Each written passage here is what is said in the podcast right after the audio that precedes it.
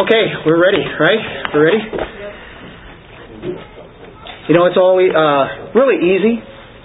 Matter of fact, it's too easy to be overly impressed when somebody has a list of credentials, and we lose sight of the fact sometimes when we look at the outward things that the inward uh, achievement, uh, not the outward achievement, is what validates someone before God. And that's what Paul is emphasizing here uh, as we looked at it uh, last week and week before. There's, uh, I think, a much misplaced emphasis on things that we can look at in this world. There can be objective standards that we have to evaluate a person's performance or his competence. And Paul faced this problem because there were false teachers uh, charging him of um, really not being competent. That's really what the uh, the issue is. The Corinthians had this objective standard then because that's what it was passed on to them, and so they judged uh, his competency as a minister of the gospel of Jesus Christ. They were judging whether he was competent or not. And uh, we know that this is a God given thing that God uh, does. It's not humanly achieved, it's something that God uh, gives. And I think it's forgotten, definitely seen in the modern culture, that it's uh, oriented to such signs of approval that are overt. People can see them outwardly, and then they must be great because they do this and they do that. So they get the applause, they get all the kudos, right? That's the way the world looks at it. But God looks at it differently. He looks at it from the inside. Who is adequate? Who is competent to take on the demands of preaching the gospel to a lost and broken world that we live in today. Who's competent? Who's competent to do such a thing? Who is adequate to take on such a monumental, eternally significant thing such as being a human instrument to people that need the gospel preached to them? Who's competent to do that? Who's capable? We are containers of the sweet aroma that God has put in us. We contain it, and that sweet aroma goes up to God. The sweet aroma is taken in by the ones who see that they're drawn by God, the others see it as death. And that's what it is. It's a message of life or death. Brought up to that brink is what the gospel does. We have such a ministry to carry on as Paul did, as the early church did all the way up through these 2,000 years. They kept preaching that gospel and discipling people. Paul was a divine instrument under the very careful eyes of the Almighty God Himself. And he was fulfilling the very eternal purpose that God had for him. And of course, there's such scrutiny that came upon him at this time. Uh, there's, there's a question that's asked in chapter 2, verse 16 of 2 Corinthians, where we have been, and it says, To the one an aroma from death to death, to the other an aroma from life to life, and who is adequate for these things? It's dealing with eternity. Who's adequate to bring the matters of eternity to people? And that's the question.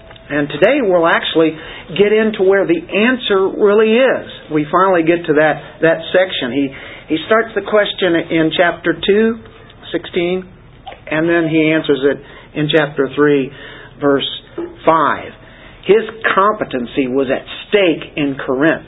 Not that he didn't have the competency, he sure did, but to the people it was at stake. And that's what we have looked at the last couple of weeks the people should have known better, shouldn't they? Of all the things that he did for them.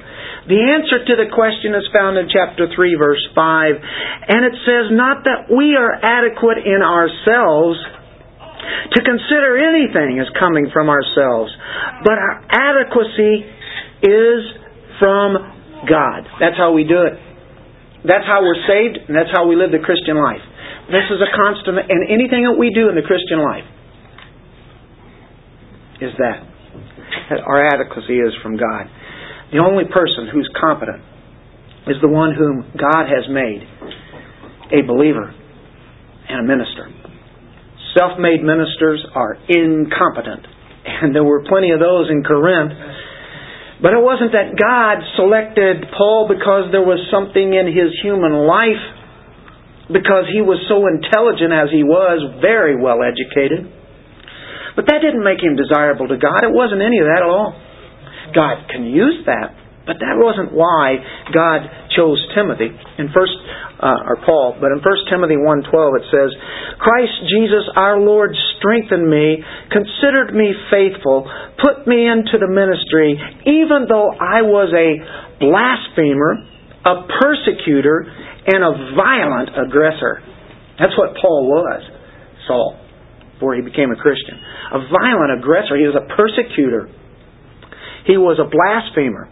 And you know what God did? He did it just to show His mercy.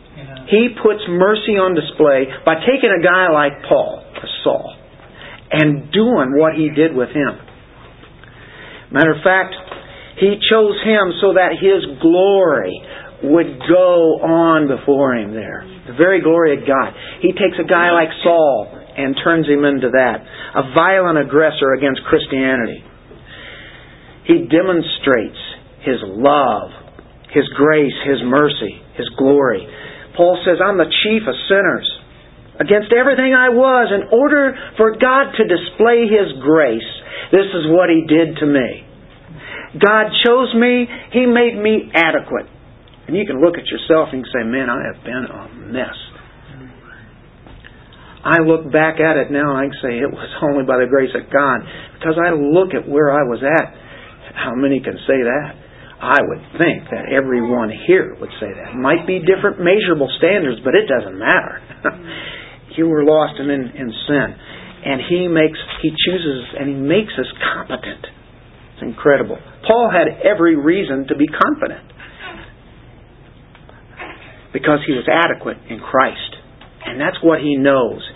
And that's what we'll be focusing on today. That's where we're hitting at. Confidence because we have the sweet smelling fragrance of the gospel that has been put in these dispensers, and it's called the New Covenant. And we have the joy, the opportunity, the privilege of ministering, serving that gospel up. And it has superseded the old covenant. This new covenant has. It's a completion of all the promises. It's the work of Christ on the cross. Have you surveyed it today? That's where we look at what a great ministry Paul had. It all came from God, and that's what we all have since we are open letters. Remember last week? We are open letters for all to read. They may just read your life first, how you respond to different things. Sometimes you may not have even had a chance to say anything, and people are already reading you. And so we're open letters. That's a good thing if Christ is working in you. We serve the living Word of God of the new covenant to people. And that's where we're going to be today. Let's uh, turn to chapter 3 of 2 Corinthians. And let's stand. Get a moment to stretch just for a second. We are found uh, in verse 4 about this confidence such confidence we have through Christ toward God. Not that we are adequate in ourselves to consider anything as coming from ourselves. But our adequacy is from God, who also made us adequate as servants of a new covenant. Not of the letter, but of the Spirit. For the letter kills, but the Spirit gives life. Father, thank you for your precious amazing word. And as we go through it, Lord, studying words, studying phrases, studying these verses, we look to you to speak to us. And so that we can not only learn about it and put it in our head, but to be able to practically do this serving of the new covenant because of what you've done. In Jesus' name, amen. Are you confident? Confident through Christ? Paul was confident very confident person. I'm sure before his uh, Christian days he was very confident in his religiosity, in his Judaism that he practiced. He was very confident in that as he persecuted Christians. But that's a different kind of confidence that he learned that he had. The word there is hikanos, and it means moving toward the goal. There's a goal, there's a victory. Uh, it's dealing with courage, dealing with boldness. He's courageous, he's bold, he's resolute. Paul had the courage, had the boldness to preach the fearless gospel. He was a fearless gospel deliverer, is what he was, as he took it to people. Nothing could make Paul question what he was doing, whether it was right or not, because you could say, well, you know, maybe he had to say, well, maybe I'm, I shouldn't be doing this because I'm getting persecuted now. Or false teachers are lying about me, so I, I probably ought to quit. I just don't feel too confident about it anymore.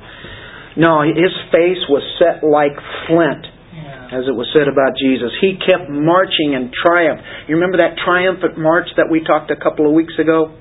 He knows that he's carrying the fragrance, the aroma that is spread out and diffused to people, some from life to life and others death to death. And it goes up to God and God is pleased with that.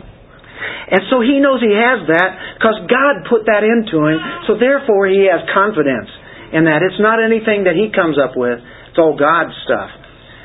He he believed God gave him confidence. You just trust in God. You believe in His Word and you have confidence. That's where it comes from. That's where it all stems from. The Word that He preached gave him confidence. The gospel should give us confidence. The gospel of grace. Sing that song earlier. Feet, right? About grace. Grace. Because of that grace that He's given, why, why wouldn't we have confidence, right? We are called letters of Christ. We, we have the very words of Christ and the life of Christ living in us. A very, you know, God lives in our souls. We're full of that life. That's what gave him great confidence. Let's turn to chapter two, uh, chapter four in Second Corinthians. Look at verse thirteen. How does Paul have all this confidence? Having the same spirit of faith according to what is written, I believed, therefore I spoke. I believed it, I spoke. He comes right out of the Old Testament quote on there. We also believe, therefore we also speak. So he makes a quote and he says, We believe, we speak. Knowing that he who raised the Lord Jesus will raise us also with Jesus and will present us with you. Because of the resurrection, why wouldn't one have confidence in what we say we believe in? And then verse 15. For all things are for your sake, so that the grace which is spreading to more and more people may cause the giving of thanks to abound to the glory of God. He knows this is all pointing to the very glory of God. Now let's go to Acts, book of Acts.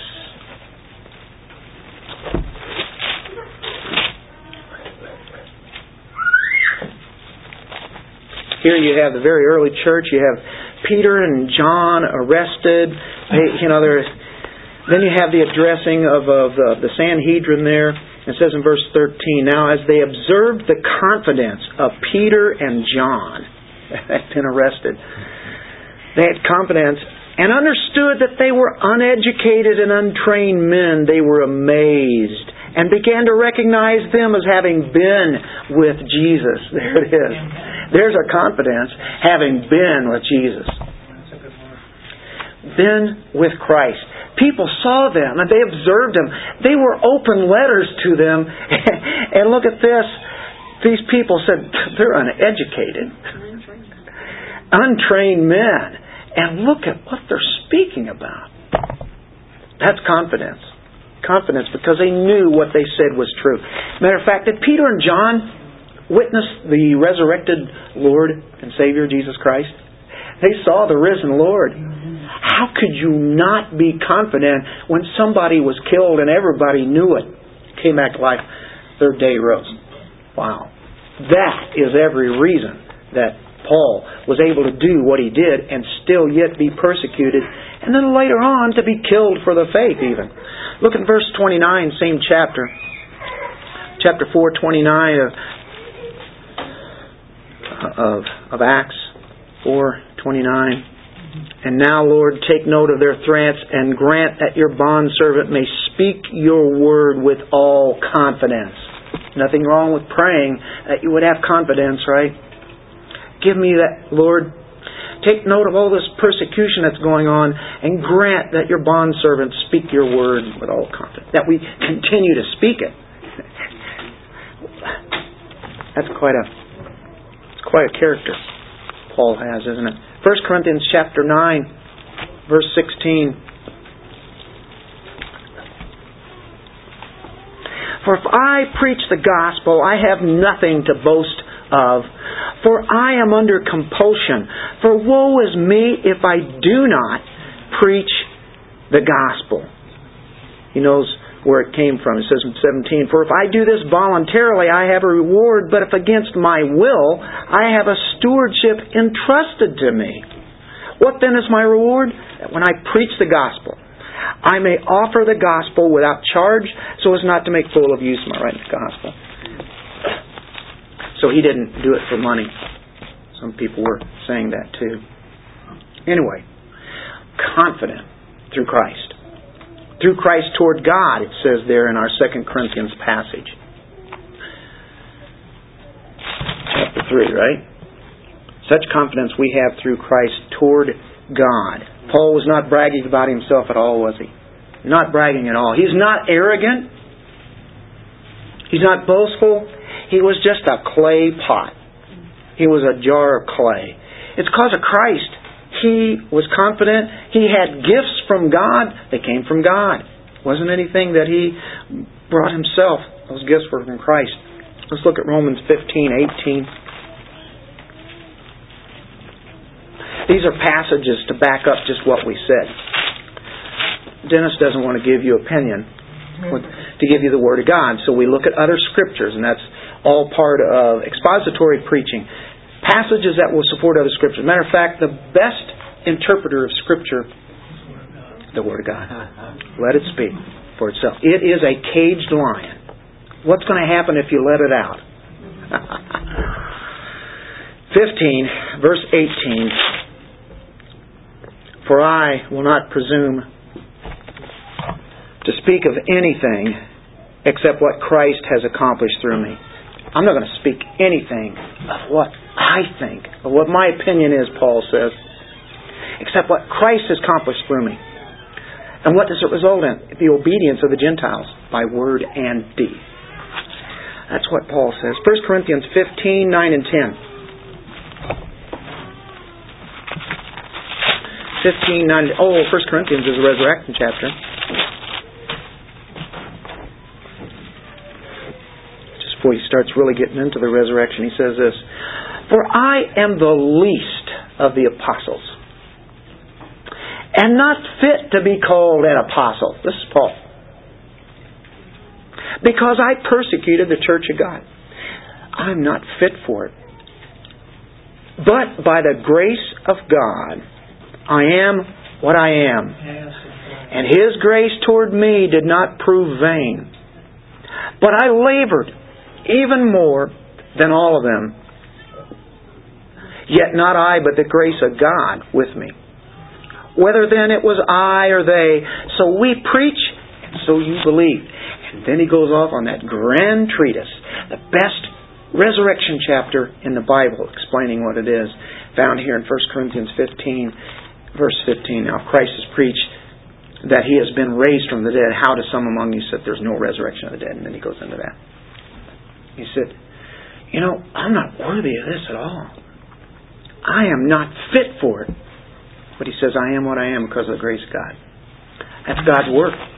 He knows his education, his way of speaking must have been incredible to an outward world. That's not what it was about. So now, confident through Christ, let's go on to part two. Dependent on God. It's found in verse 5. We just have three verses this morning. Not that we are adequate in ourselves to consider anything as coming from ourselves, but our adequacy is from God. Paul's saying here, I'll never say anything from my own ability. Those days are done. My own talent is not going to be there. I'll speak only of what Christ has wrought through me or accomplished through me, what He's done. That's the only way that I can deliver this truth. So he gives a disclaimer here that shows he's not bragging and boasting at all. It's far from it. It's, it's on the opposite end of the spectrum, isn't it? Paul is not bragging. But he wants the readers to know that he's confident in Christ. He's not bragging, but he is adequate in Christ. And of course, they've been comparing Paul with other people, Apollos, some of the false teachers. Some of them made him inadequate. So he continues to go on with this. He says, if you look at the natural things at people and you can be impressed, you need to really look at them. You need to, you need to look at Paul before he was converted. You need to see that he wasn't in the ministry because he had the gift of gab. He could talk. He wasn't in the ministry because he was a talented communicator, which I'm sure he was. Or because he had some kind of flair for the dramatic. People are looking for something a little bit extra, something a little bit more. They have something in the way that they dress, the way that they speak. You know, they've got all the, fancy cars and such, and so that person is successful, and they they see that and they latch on. That that person is really something. They follow them. The thing is, sometimes all those things, it can be a blessing. That can be good. Sometimes it can be more corrupt than uh, being of help. Paul had the credentials. That's not why he was doing what he was doing. He had a great mind. He didn't depend on that great mind. God used that great mind. He had given him that. It was a trained mind, and he winds up using it mightily for the Lord for the right things as he deposits the truth. Um, he was not just an instrument of human wisdom, was he? He went into Corinth after he had been in Athens, where all the philosophers were, and even in Corinth they had the intelligent people, the philosophers even there. He didn't come into Corinth with any kind of human philosophy. He says, I preach the cross. Christ crucified. I preached the gospel. I preached the new covenant. He's working up to that. Look at look at Paul's skills. What's said about him? Acts chapter six, uh, twenty six. Acts twenty six. 24.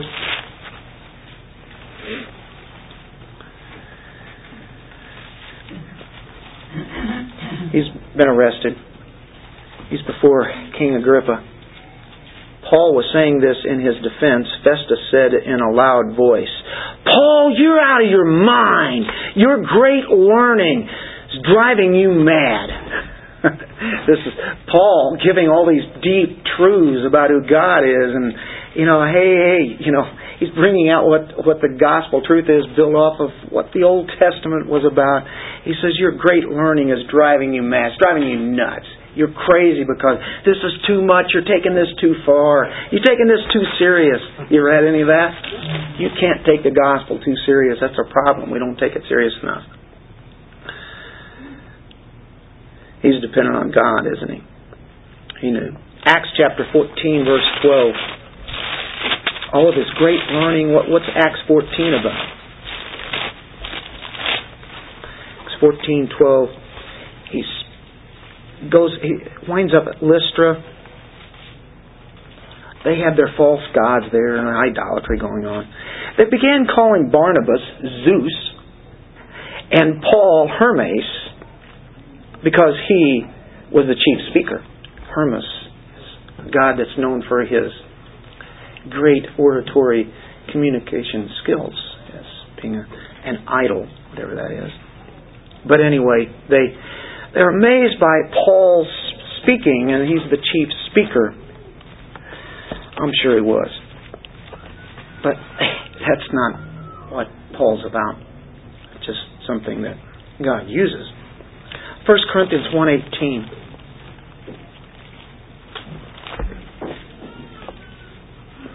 For the word of the cross is foolishness to those who are perishing Or in 2 Corinthians, it talks about the ones that take in the aroma and it's a stench to them, the aroma of the gospel.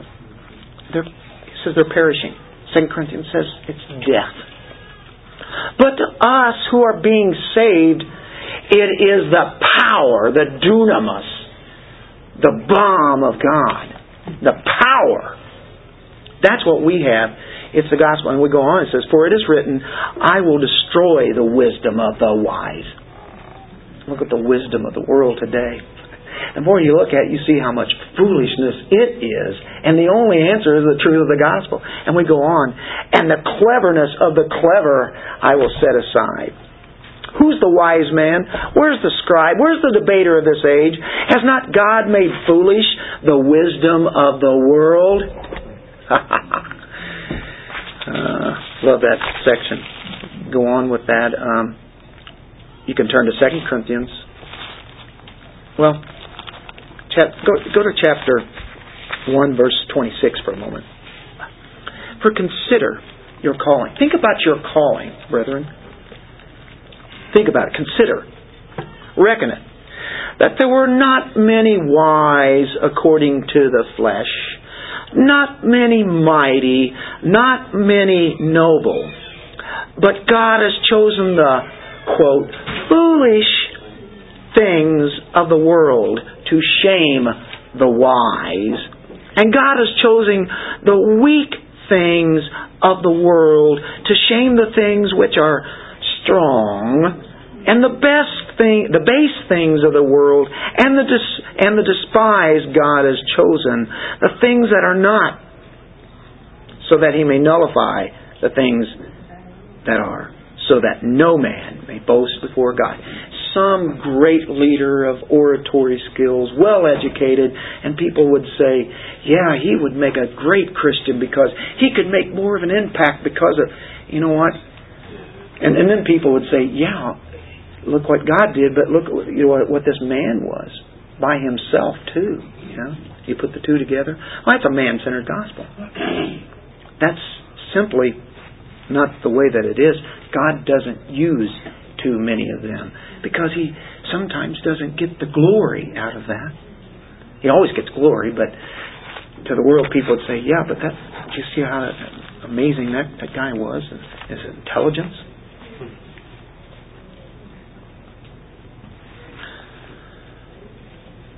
Second Corinthians, no, First Corinthians two, verse five as he talks about this wisdom of the world. And it says, So that your faith would not rest on the wisdom of men, but on the power of God. There's our confidence right there. The wisdom of men is always going to fall. We see what's happening in the political realm. The foolishness of mankind, is what it is. Absolute foolishness. And even non Christians are seeing the absolute foolishness that's going on. But it is obvious by Christians, we, we have the answer. We have truth. Uh, go to 2 Corinthians now, chapter 12, verse 10.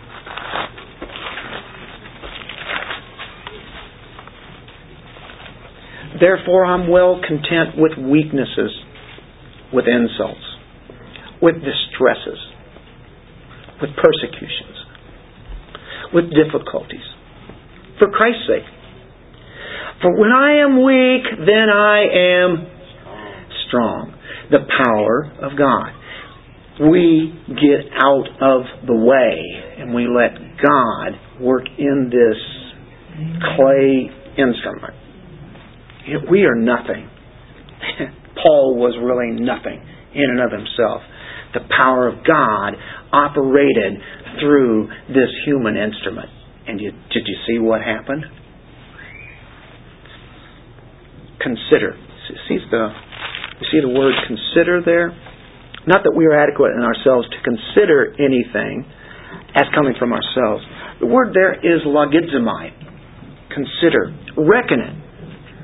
You know, in Romans 6 it says to know, to reckon, and yield. Know what God has done. Reckon on that. Consider that. Take that into your mind, and it says yield. whatever He's done in your life, you do it. You yield to Him. You give your life to Him and everything. He's Lord, right?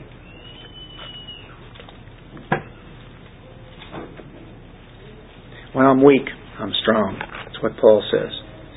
And he's reckoned that. It means there is nothing in us that allows us to make any claim that we're capable of doing anything for the glory of God, of ourselves. He says, I'm not even able to reason in my own mind and determine anything that deals with the glorious gospel of the ages. I can't reason that in my own mind. As, as intelligent as Paul was, there is no way that he could reason this gospel where you have one dying for the sins of another. He killed people for that. He's disdaining the ability to reason anything or to think in anything in his own way. He can't judge or assert any kind of truth unless it be that something that God has given. So we cannot understand the simple gospel. Jesus Christ died on the cross for our sins. You know how simple that is? But the profoundness of it is, is that nobody can figure that out, and they never have. Except when God comes in through the person of the Holy Spirit and He regenerates us, gives us life, and all of a sudden, you know what happened to you, don't you? you got regenerated. The light came on. Life happened, right? Competency. That's what Paul was because of what Christ had done. That's what he's saying. Competency in our society is that it's determined by whether you get the job done or not. If you can't get it done, you're not competent. Well, that can be true, and that holds true for a, worldly way, but we're talking about a spiritual competency here that goes far above that. Yeah, he had some abilities. He sure did. Speech, intellect. And to him, you know what he's saying? It was useless. Absolutely useless. I, I don't trust myself, he says. I don't trust myself. There is nothing I can say that will be towards God's truth if it's not Him. I'm weak. I'm persecuted. I've been insulted. I've been distressed. Paul got to the end of his rope, and he said, I even got to the point of death.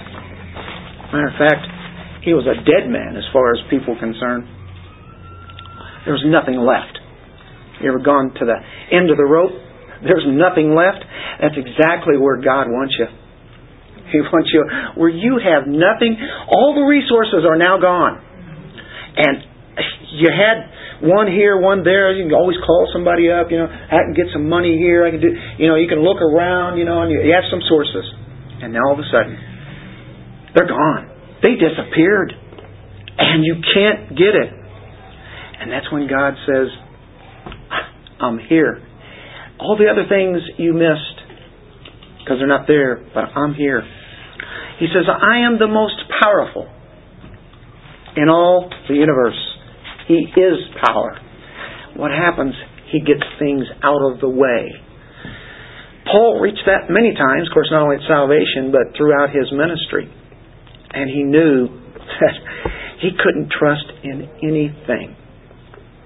He says, I'm absolutely powerless. I'm not here because I'm a clever speaker, he says. I'm not here because I'm a learned individual. I'm here because God has placed me here God has humbled me before His truth. With the power of His Spirit, you combine the truth of God, of all the universe, and the Spirit of God, and that's where we want to be. That's where we have now to be at the point where God uses us. Paul is saying something like this You can take the Bible away from someone like me. You can take the Holy Spirit away from me, let's say, if that would be the case, and I become the world's biggest ignoramus. I mean, I'm a fool. If I don't have the Word of God and the Spirit of God, nothing else matters. It's I'm just like everybody else out there poking around, trying to figure out what's going on in this world. There's a lot of unbelievers out there that are are really perturbed what's going on in our world today. and they're mad. But what they do with it, they just stay mad. They do different things. They don't have the answers. Paul says, I wouldn't even reason anything out of myself about anything. I wouldn't reason it. That's, that's what he's saying here in this third chapter, verse 5. Not that we are adequate in ourselves to consider anything as coming from ourselves. That's how empty we are in ourselves. He says, I don't have the ability. I can't I can't reason anything out of myself. Paul says, I wouldn't even consider anything as coming from myself that can be worthy of anything. he has nothing worthy to give anybody. And so are we. Remember 1 Corinthians 15:10. God is the one who made me who I am. By the grace of God, I am who I am. By the grace of God. We're no longer our own, are we? We don't own ourselves. We don't run the show. And we found out every time we do run it that we fail every time. Can you guys identify with that? But if we are successful, confident, we can say, Oh, God did all that. He worked through me. You know what you're doing then? You're giving all the glory to God. Otherwise, if you have a, a little bit, like one half of 1%, and God has 99.5%, you get a little bit of the glory. God doesn't get all the glory, He gets most of it. well, we work up to point number three. It's about the new covenant. And it's a transition time now. That's what verse 6 is going to do. It's going to function as a transition to an extended treatment now of the superiority of the new covenant versus the old covenant. And so we're getting ready to move into a little bit different thought. And so he uses his confidence and, and the adequacy that God does. And he says in verse 6, who also made us adequate as servants of a new covenant, not of the letter, but of the Spirit. For the letter kills, but the Spirit gives life. And that's all we're going to do today, and we'll be done. He says we're servants. The emphasis now is on the ministry. Paul did in the ministry that he had. He, he served the new covenant. Uh, the word there for servant, you have that servant in verse 6. You might have minister. Same thing. Uh, the word there is diakonos. We're all very familiar with that. We hear that word a lot. Paul uses it a lot. Matter of fact, in 2 Corinthians, I think 40% of the times he uses diakonos, it's used in 2 Corinthians. That's pretty big percentage just for one one letter, isn't it? He's dealing with uh, this ministry. Paul's point is that he's competent as a minister. It's competent, obviously, where it's coming from. He's competent to serve the new covenant. Now, finally, in this sixth verse, he, he comes to the ground, really, of what this confidence is. Now, he's already stated in verse 5, our adequacy from God, who also made us adequate, and that's the answer to the false teachers, isn't it? I mean, there it is. We're adequate because we come from God. He made us adequate as servants of a new covenant. And there's the ground of his confidence. That's a very basis. The new covenant. The basis of the confidence. The contrast between the letters written on stone, the law, Ten Commandments representing that, versus what is written on the heart. And so we are beginning to see, and what we are introducing to the rest of the section, dealing with the covenant, it's a contrast between the two covenants. You want to live under the old covenant, you want to live under the new covenant. Now, when Paul mentions new covenant, that's an expression I think that everybody here have heard that very much. Um, most often we think of the New Testament, but um, diatheke should be translated covenant, not testament. You might have that particular word in your English Bibles. Because um, when we think of New Testament, we think of you know Matthew, Mark, Luke, and John. Well, we should, but um, there were no Old and New Testaments when Paul wrote this in his day. He, he was writing. He was writing scripture and you know, there were many other letters that go out and then others from the other apostles and such. It was called the writings, graphe, uh, scriptures. New Testament applies to the Christian writings. That's what we refer to. That's known in our time. And of course, you know, the, the Christian writings were given a canonical status status. We go into a little bit of this and you can say, this is kind of getting over my head. Don't worry about it. You can say, well, how did we get the New Testament? It really wasn't claimed in canon as a standard in the first century when Paul's writing this, and really not even in the second century, although all this was evolving in that sense towards that, but we think of the New Testament writings in conjunction with the Old Testament writings or the Jewish scriptures, and here are the, the new uh, letters that were written after Christ. Uh, the process of being canonized was a long one. Of course, it already, the Old Testament was already given. That's what Jesus had read, and the apostles, and anybody that was anybody in the Jewish Jewish religion. Uh, that was that was considered the Word of God. Now you have these New Testament letters that come along. Clement of Alexandria and Origen, and they're all within early 200s to 250, somewhere about that time. They're considered to be early church fathers. And they are one of the first, really, probably, uh, to distinguish between Old and New Testament writings. You're already into the third century, in the 200s. The first century is when Jesus lived, the apostles lived. John was writing in 90 AD, somewhere in that vicinity when he wrote Revelation. So he, he lived up to about the second century. You have early church fathers in that extended the, these thoughts out of what the apostles had written, and they wrote like what we would be considered as commentary. Some of them wrote the scripture down that they wrote, and you can find it in all the early church writings. You can find the whole New Testament in bits and pieces as they copied it down and put it there. And so, even if some of the things get lost, which they did, here it was still contained even in the early church fathers' writings.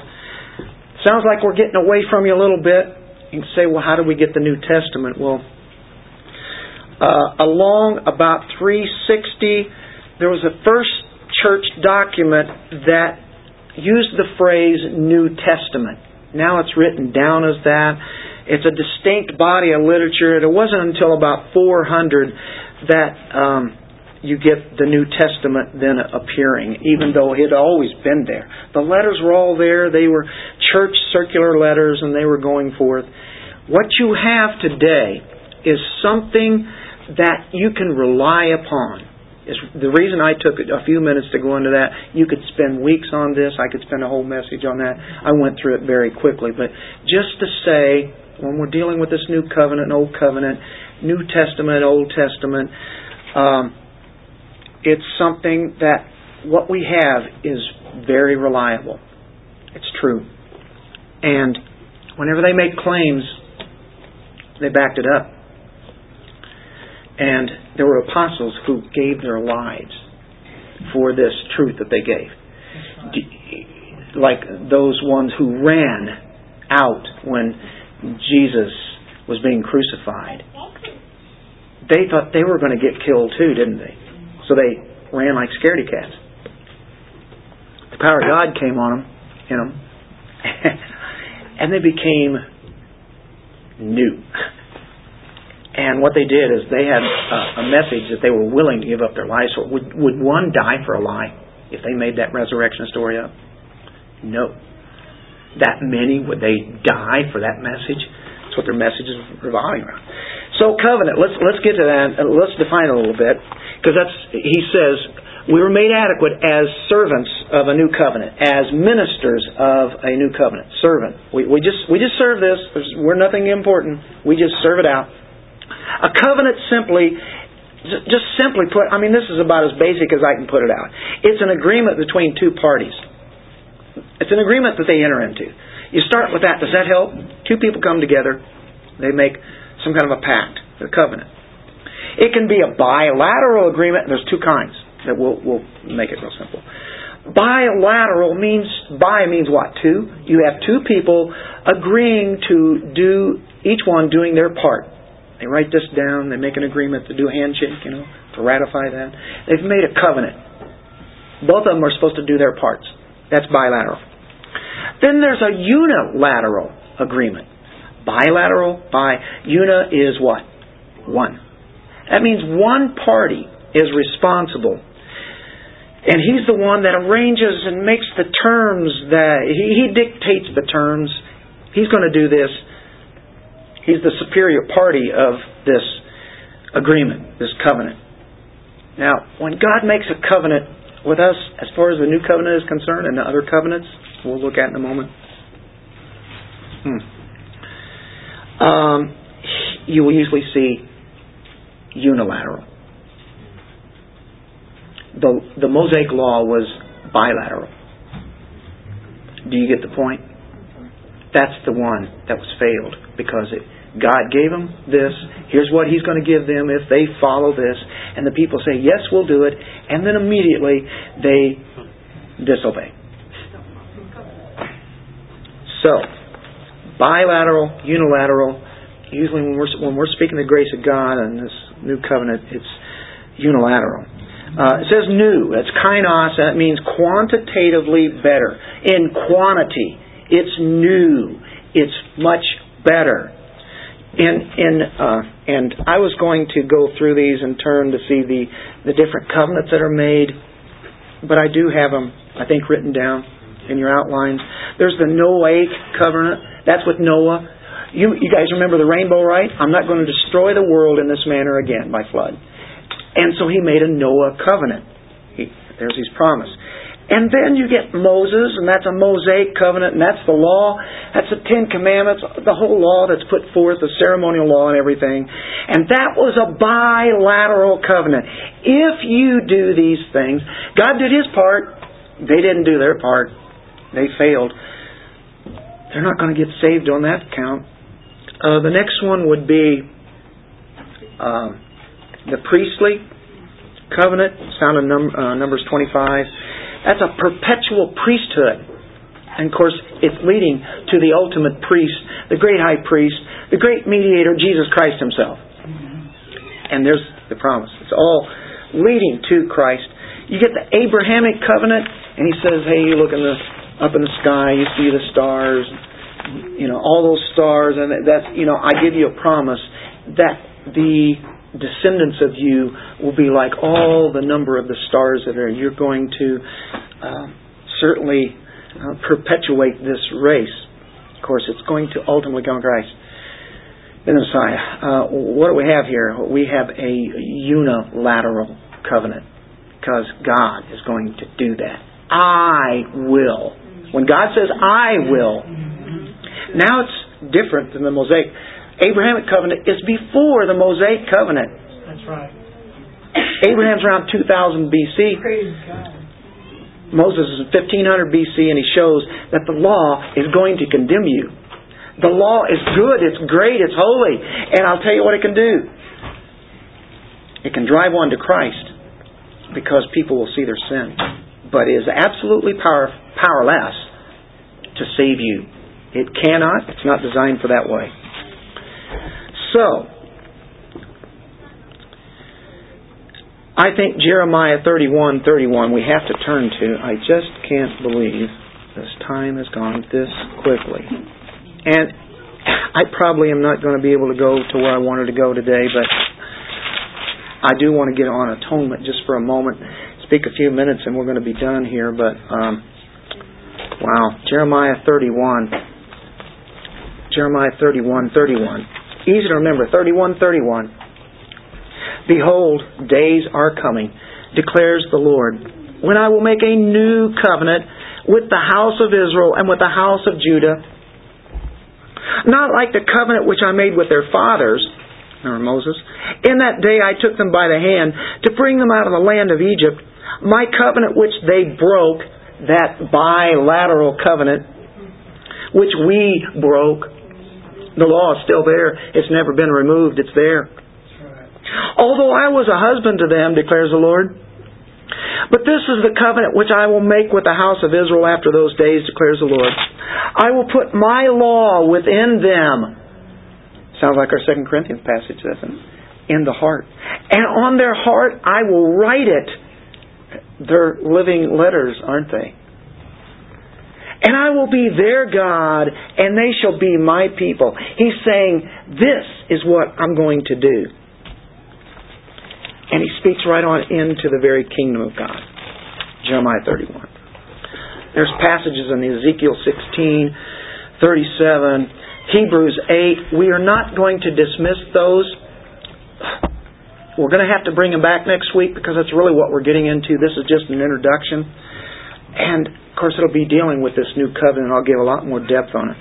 But I do want to go to this because this will lead us into our Lord's Supper. This is kind of what I had intended. If you turn to Matthew 26, 28, Jesus at the Passover, disciples there, the night before his death, and they're celebrating the Passover. Matthew 26, 28, Jesus is now saying some words that they've never heard in their tradition at their Passover. He adds some things that they're going, wow, he's changing it. What's going on here? You go by rote. This is the way this, this goes. Well, verse 26 While they were eating and supper that night, Jesus took some bread, and after a blessing, he broke it, gave it to the disciples, and said, Take, eat. This is my body. This is representing me. And when he had taken a cup and given thanks, he gave it to them, saying, Drink from it, all of you, for this is my blood of the covenant which is poured out for many for forgiveness of sins. Drink, for this is my blood of the covenant which is poured out for many for forgiveness of sins. What's going on here? This is the blood of the new covenant. The new covenant. A covenant has to be ratified. It has to be like, you know, shaking hands. Here, the blood what Christ is going to do. Uh, this is the covenant that Lord Jesus is ratifying, the new covenant. It's a, uh, a unilateral covenant, something that God determined to do. God is going to do something for those who are the recipients of the new covenant blessings, the ones who are going to receive that. Covenant is used in ancient times, all through the Old Testament. A lot of times you will see the word suntheke, and it means an agreement between two people. Then you see the word uh, diatheke. We're talking unilateral kind of covenant. And so this is the characteristic as we look at that. So we look in Matthew 26, 28, and he says this, and I put it in, in my words here. There must be a shedding of blood to satisfy the divine holiness of God for your forgiveness now that's the leading idea of the new covenant. And Jesus is saying this at this time. So for one thing, it is what? It's a unilateral kind of covenant that only Christ can do. Number two, it's propitiatory. Propitiation. What does that mean? Propitiation means the holiness of God, His great righteousness, is satisfied. What's propitiation? Satisfaction. God is satisfied. He's satisfied with what was done at the cross. Your salvation doesn't depend on you or anything. It depends upon what Christ did at the cross. It's propitiatory as well as unilateral. We're using a lot of big terms, but are you getting it? Propitiation, satisfaction. God satisfied. His holiness demands what? Perfection. Not a one sitting here, never has been in human history, and never will be, that can go and die for our sins. Only one, Jesus Christ. It's propitiatory. And here's the next one. I guess we're going to pretty well have to end on this, but I really wanted to get in to this substitutionary, penal, propitiatory atonement. Thirdly, it's substitutionary. That means, as he said here in this passage, this is blood of the covenant, which is to be shed on behalf of uh, the many, on behalf of them. That, that's substitution. He takes our place. When one takes their place on the behalf of many, that means he substituted for where we should be. And we don't pay for our sins. A view of the atonement is here. This is deep stuff, folks. This is what is all about. This is the central focus. This is the cross. We're talking about a view of the atonement. Many people, and I kid you not, many, there are books coming out from the evangelical churches today that deny flatly, and I'm not making this up, I've read the books, I've seen them, deny flatly about the atonement, the substitutionary atonement. He just came here to set an example. That's what they're saying. But no, that blood satisfied the God's justice because otherwise His wrath has to come upon all of us. And it's not made poss- just possible. I'm getting into limited atonement. Everybody limits it in some way or another because not everybody gets saved. We're talking about actual, particular redemption. It's not made just possible, but as you say, it's actual. It's been done. Get this. Your Arminian churches of the day, which are most, say this. He made it possible at the cross when he shed the blood. It seems very delicately defining here, but think about it. If it only makes it possible, what do we have to do? And I know what they'll answer. You have to put your faith in Christ. Well, faith is a big deal. It's huge. We talk about it all the time. But it's not going to be your faith that satisfies God. He's already been satisfied. That was ratified. It's not a make uh, make it possible for those people. Okay, I've done my work. Now it's up to them. That's a what kind of a covenant? It's not unilateral, it's bilateral. And we won't do it because the ones in the Old Testament didn't do it either if they uh, relied on that. It's not necessarily actual, is it, if that be the case? They abandon every precise concept of Christ and His death and substitution they deny. Because if He substituted, that means He took your place on the cross. It was paid. Nothing else. It's been paid in full, as many of the hymns will say. Substitution, by its very nature, means an effective relationship that has happened. It's effective. It secures actual immunity from the obligation. Our obligations, it now secures us that we do not owe anything. For the person in whose who places himself in this substitute that it acted. It's not a work that secures actual some kind of obligation. If it is, it's not a substitution. Do you see why they're ruling out that substitution? Very much so. If it only accomplishes possible salvation. What did Christ accomplish at the cross?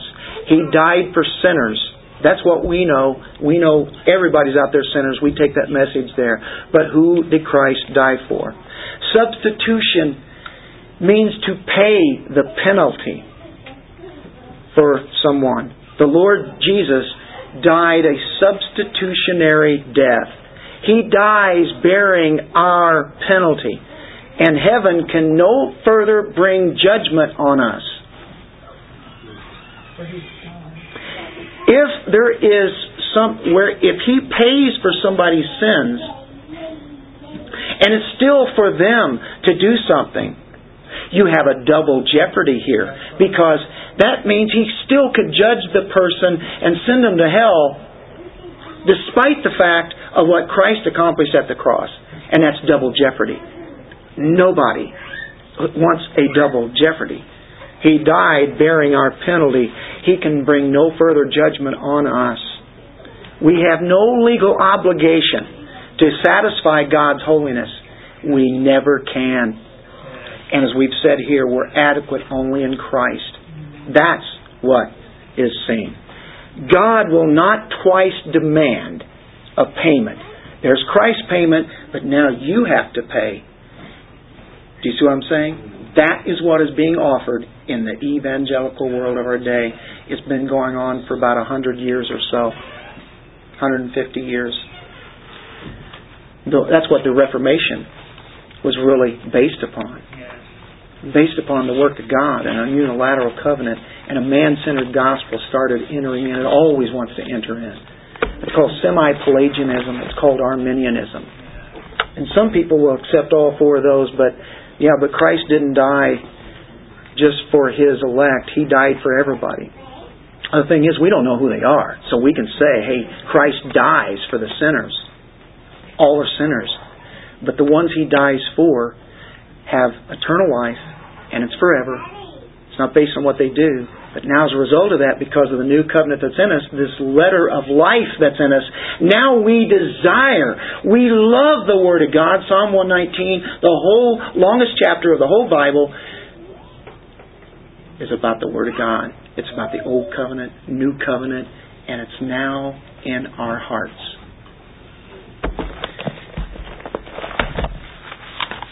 Thank you guys for letting me stay with us. We have been made adequate and equipped, and there's one scripture, 2 Timothy 3, 16 and 17. I've got to close this out. Uh, and, and we'll get into this from, from here on out. We are entering into that part now. Uh, next week we'll go into the New Covenant. All Scripture is inspired by God and profitable for teaching, for reproof, for correction, for training in righteousness. Why? So that the man of God may be adequate, equipped for every good work. Folks, if you're a Christian, you are being equipped by the very Word of God. Let's pray. Father,